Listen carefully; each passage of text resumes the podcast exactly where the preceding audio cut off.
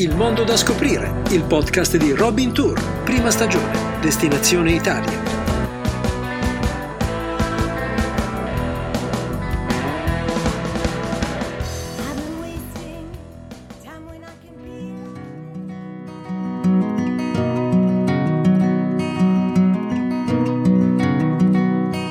Oscure intanto fumano le nubi sull'Appennino, grande, austera, verde. Dalle montagne digradanti in cerchio, l'Umbria guarda. Salve, Umbria verde, e tu, del puro fontenume Clitunno. Sento in cuore l'antica patria e aleggiarmi sull'accesa fronte gli Itali Idi. Nel giugno del 1876 Giosuè Carducci andò ispettore al liceo di Spoleto e volle visitare le fonti del Clitunno, a mezz'ora circa di carrozza dalla città, diventate poi protagoniste di una delle sue più note e apprezzate odi barbare. Siamo in Umbria e partiamo proprio dal fiume Clitunno, amato e invocato da decine di poeti. Il Clitunno nasce presso il percorso della via Flaminia a Campello sul Clitunno tra Spoleto e Foligno e scorre per 60 km per gettarsi infine nel fiume Topino, affluente a sua volta del Chiasce, quindi subaffluente del Tevere. Conosciuto sin dall'antichità, aveva come nome tutelare il dio Giove Clitunno, a cui è dedicato il tempietto costruito sulle sue rive, riconosciuto nel 2011 come patrimonio UNESCO. La limpidezza delle sue acque venne ricordata da Properzio, da Giovenale, da Virgilio, da Plinio il Giovane, che in una lettera ci racconta di un fiume navigabile con affacciate fastose ville. Oggi in realtà non è che un piccolo corso d'acqua. Piccolo, la parola d'ordine per capire questa affascinante regione italiana.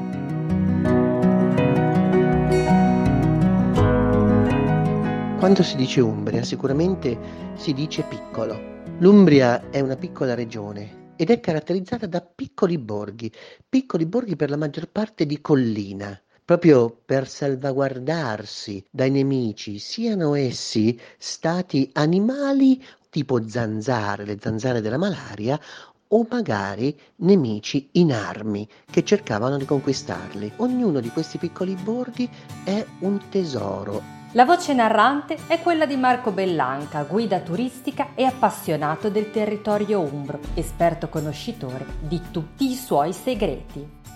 Basta andare nella media valle del Tevere e allora lì si ritrovano dei piccoli borghi come Montefalco.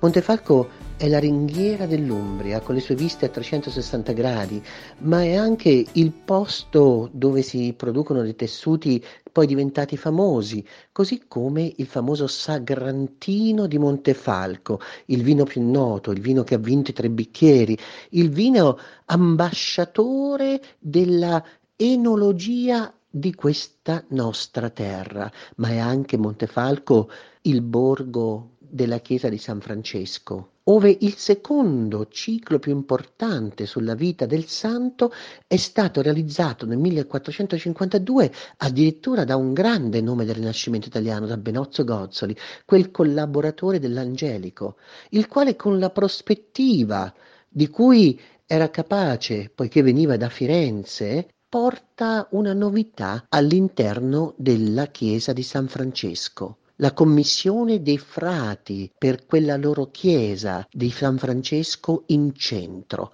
Ma Benozzo aveva già lavorato in un altro piccolo scrigno, quello scrigno bellissimo che è la chiesa di San Fortunato. Se qualcuno va in cerca della spiritualità, va in cerca dell'arte che si unisce all'anima ed entra nell'anima, allora deve vedere il San Fortunato di Montefalco, dove il silenzio impera. Non lontano da Montefalco, Bevagna, una città in pianura, medievale ma con cuore romano, piccolo scrigno di chiese, monasteri e resti romani dall'indiscutibile fascino. Entrare a Bevagna significa tornare indietro nel tempo. E sì, perché la cittadina umbra conserva intatto il suo fascino medievale anche grazie ai suoi abitanti che mantengono vive le tradizioni secolari attraverso rievocazioni storiche davvero suggestive. Partiamo dalle mura. Bevagna è circondata da mura medievali che costeggiano il fiume Clitunno. Risalgono appunto al periodo medievale, ma sorgono sopra le preesistenti mura romane. sono praticamente integre e quasi completamente percorribili per i loro 1700 metri di circonferenza, tutte da scoprire anche le porte cittadine che danno il nome alle contrade di Bevagna, dette Gaite. E se ai romani dobbiamo l'impianto termale con le sue tessere bianche e nere a soggetto marino, è il Medioevo che porta le chiese romaniche a Bevagna, come la splendida San Silvestro e anche la bellissima San Michele Arcangelo. Entrandovi è possibile capire cosa significasse una chiesa per un uomo medievale. Bevagna accoglie anche nella parte alta della città la chiesa e il convento di San Francesco. Leggenda vuole che la pietra posta a sinistra dell'altare sia la stessa sulla quale San Francesco salì per la celebre predica agli uccelli. Uno dei più importanti eventi che si tengono a Bevagna è il mercato delle Gaite, che solitamente si svolge dopo la metà del mese di giugno. Si tratta di una manifestazione storica, obiettivo ricostruire tutti i particolari della vita quotidiana degli abitanti nel periodo che va più o meno dal 1250 al 1350. Per tutta la durata della rievocazione la città si immerge nel passato.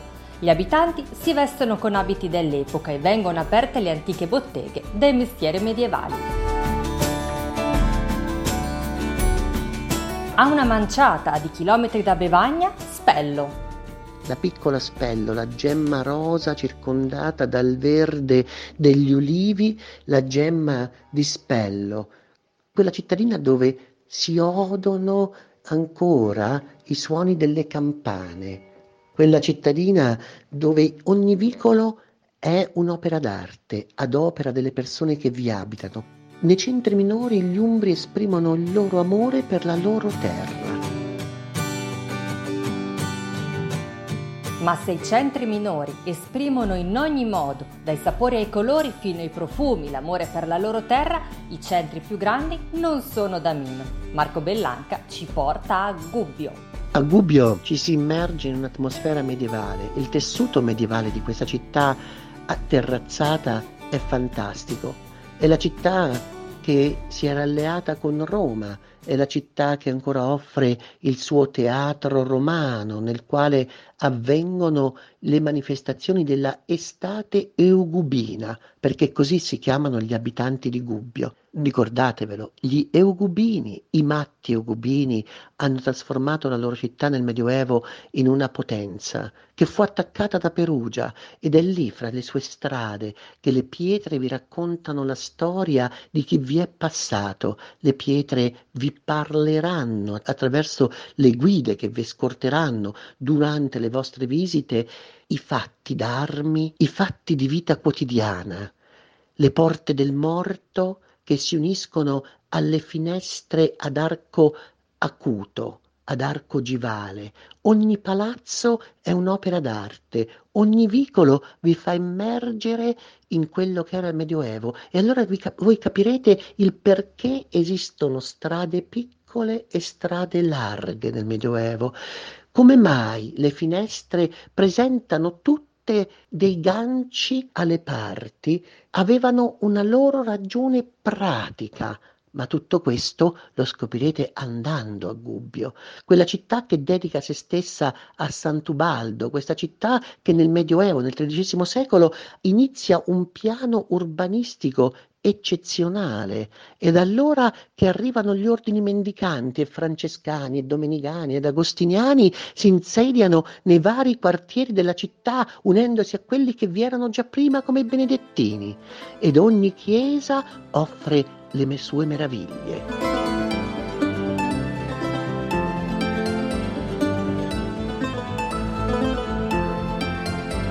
Dalla chiesa di San Francesco, con le storie relative al santo, oppure le storie relative alla Vergine Maria, grande capolavoro di Ottaviano Nelli, o dello stesso pittore la chiesa decorata di Sant'Agostino, o magari anche la grande aula dei Domenicani. Da lì che oggi parte la processione del Cristo morto, un altro degli eventi favolosi del folklore dell'Umbria. Quelle processioni che vanno a sostituire il teatro, quelle processioni che diventano esse stesse teatro. Eccola lì Gubbio, con il suo cibo, con il suo profumo di tartufi, e andando a Gubbio potete anche scoprire che cos'è il fricò, assaggerete la crescia, assaggerete tutto ciò che di buono può offrire una terra dalla grande tradizione.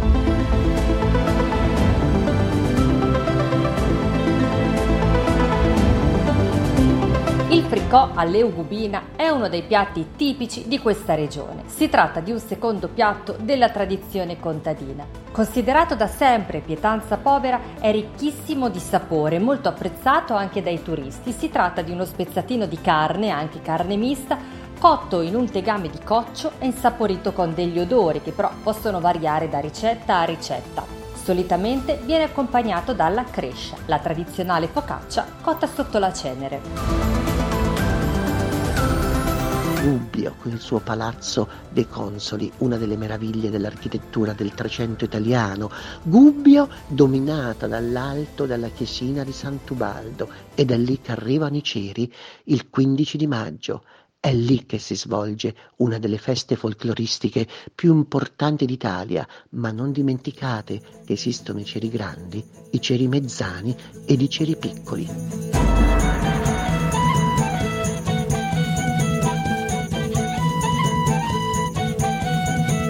Il 15 maggio è proprio la festa dei ceri che si ripete ininterrottamente, anche se a dir la verità quest'anno a causa dell'emergenza sanitaria è stata organizzata con delle modalità differenti dal 1160. Consiste nel trasporto in corsa di tre ceri coronati da statue di santi, Sant'Ubaldo, San Giorgio e Sant'Antonio Abate. I ceri grandi sono manufatti in legno, alti in media 400 metri e pesanti quasi 300 kg. E quelli mezzani e piccoli? La festa dei ceri mezzani si svolge la prima domenica dopo il 17 maggio. Si tratta di ceri di dimensioni ridotte portati da dei ceraioli adolescenti. La festa dei ceri piccoli invece è il 2 giugno. I ceri piccoli sono ancora più bassi e leggeri e sono portati dai bambini. Dal 1973 i tre ceri rappresentano il simbolo della regione Umbria e sono stilizzati anche nel suo gonfalone e nella bandiera ufficiale. Senza grandi vie di comunicazione, eccola qui l'Umbria, incapsulata in una macchina del tempo che l'ha tenuta ferma al Medioevo, alle antichità sia romane che medievali, e soprattutto il Medioevo che qui parla, e parla attraverso le sue feste. Tutti i suoi festival di rievocazione medievali, la famosa e bellissima Corsa dei Ceri di Gubbio, dove un'intera città sembra quasi sotto l'effetto dell'estasi.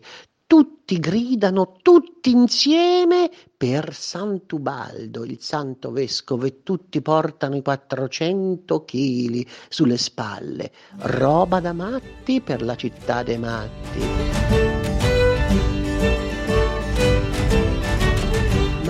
La musica del Festival delle Nazioni, la musica del Festival di Spoleto, l'Umbria dei festival, delle tradizioni, dell'infiorata, della spiritualità trasferita nell'animo proprio delle città, con le sue processioni del Cristo morto, è qualcosa di incredibile. Sembra di essere in un palcoscenico a cielo aperto.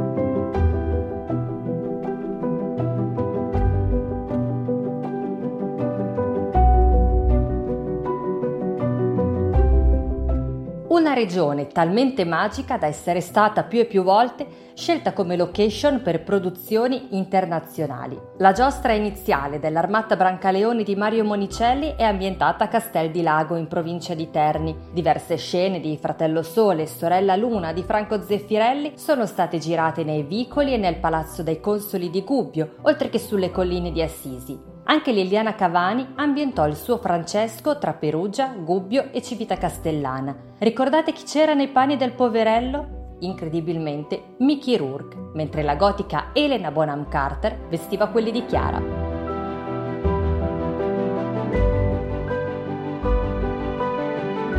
Negli Umbria Studios di Papigno, vicino alla Cascata delle Marmore, Benigni ha girato il suo capolavoro La vita è bella, ma anche Pinocchio e La tigre e la neve. Per il funerale della medium Elga di Profondo Rosso, Dario Argenti invece scelse il cimitero civico monumentale di Perugia. Là but not least, Uccellacci e Uccellini, il poetico film di Pierpaolo Pasolini con Totò, Ninetto Davoli e un corvo di idee marxiste che tormenta la coppia lungo il viaggio. Stravagante e visionario, fu girato e ambientato ad Assisi il segmento, ambientato in realtà 7 secoli prima, in cui Totò e Davoli sono due frati della comunità di San Francesco.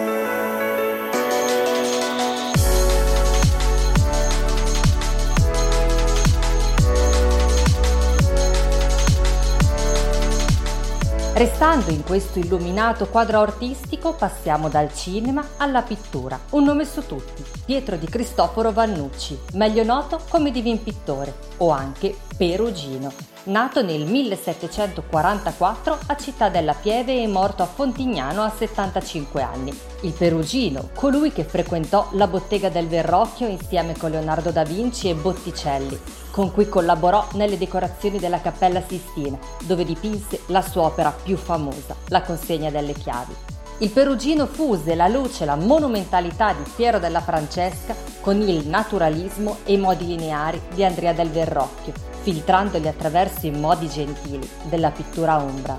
Per capire l'anima dell'Umbria, l'osservatore potrebbe guardare un quadro del Perugino.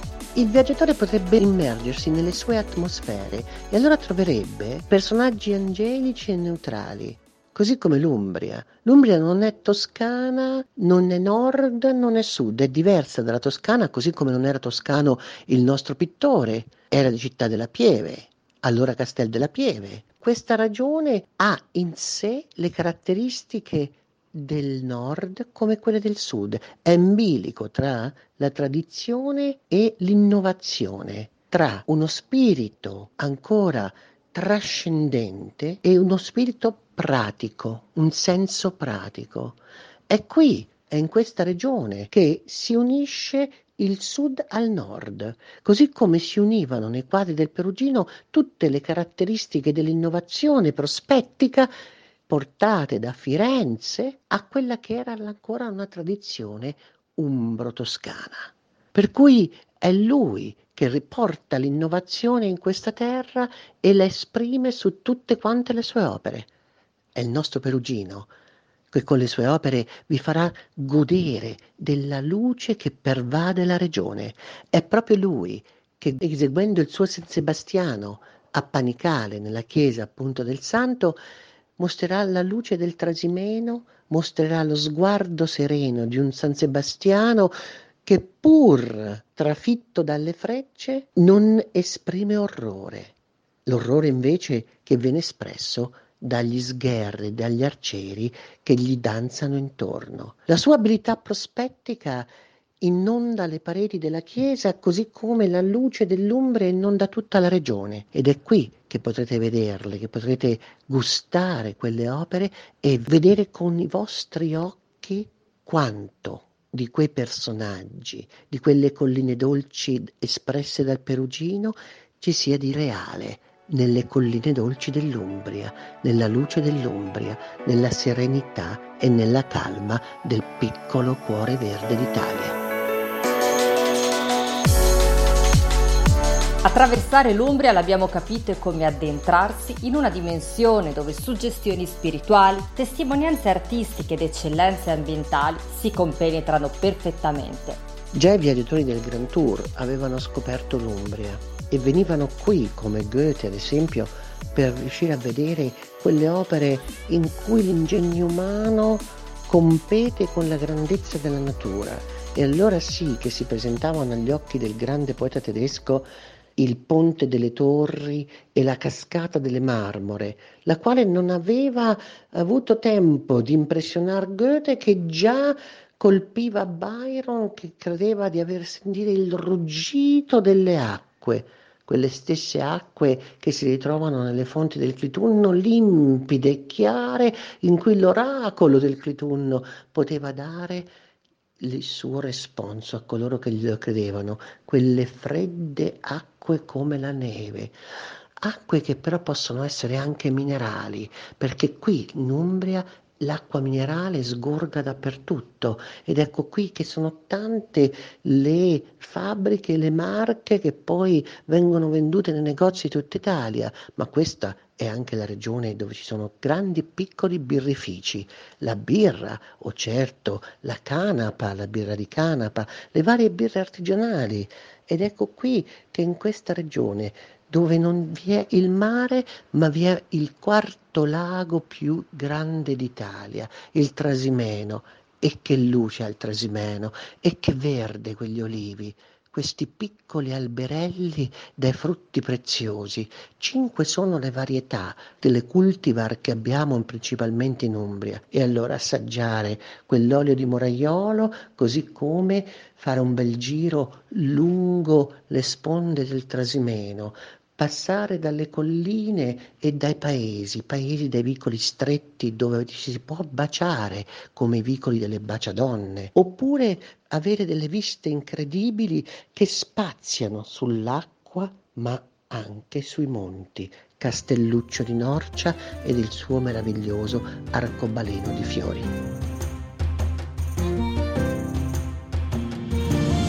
Le montagne della Val Nerina e i Monti Sibillini, il lupo appenninico e l'Aquila Reale, gli olivi e i cerri, il Rio Freddo nel Monte Cucco e la Gola del Forello, i laghi e i castelli medievali, gli ordini religiosi e le tradizioni, San Francesco d'Assisi e Santa Rita da Cascia, il Perugino e Jacopone da Todi, e poi olio, tartufi, salumi, selvaggina, legumi e cioccolato. Se sentite parlare di puttanelle non è sicuramente di prostitute che si parla, bensì di qualcosa di mangereccio, così come parlare di strangozzi o di manfrigoli o di cileole e parlare di pasta, di quella pasta che viene condita in questa regione con sughi diversi, dal sugo d'oca al ragù di cinghiale, con i sughi fatti di funghi e di porcini, fatti di tartufo, il grande re nero. È qui che il tartufo riesce a esprimere la sua grandezza nei piatti che vi serviranno a Gubbio, così come a Città di Castello, ma magari anche a Spoleto e nella Val Nerina, locali immersi nel verde, lontani dalla folla, dove il tartufo è il re, ma non solo il nero, c'è anche il bianco, il preziosissimo diamante bianco della terra. Ed è chiaro che se i diamanti sono i migliori amici delle ragazze, il tartufo e tutti i nostri grandi cibi dell'Umbria sono amici di tutti. Dovete soltanto venire per assaggiarli, per sentire il profumo delle erbe, per sentire il profumo di questa terra trasferito sul piatto e sentire allora come anche il pesce di lago vi possa riservare delle sorprese nella meravigliosa Isola Maggiore. Quanti sono i sapori, quanti sono i colori, il giallo dello zafferano, il verde dell'olio, l'oro verde dell'Umbria, insieme a un bel bicchiere di rosso corposo di Sagrantino e magari assaggiare i vini del Trasimeno, così come il ciliegiolo di Narni. A volte si dice che si mangia troppo, ma non è mai troppo quando si tratta di un piacere. Vivi e ricorda, bevi e assapora. Qui il cibo è una cosa seria, perché come dicono gli umbri, che te potessi morire di fame a rinchiuso nella mattola del pane. Che tu possa morire di fame nella madia del pane. Non c'è supplizio peggiore, meglio non correre rischi.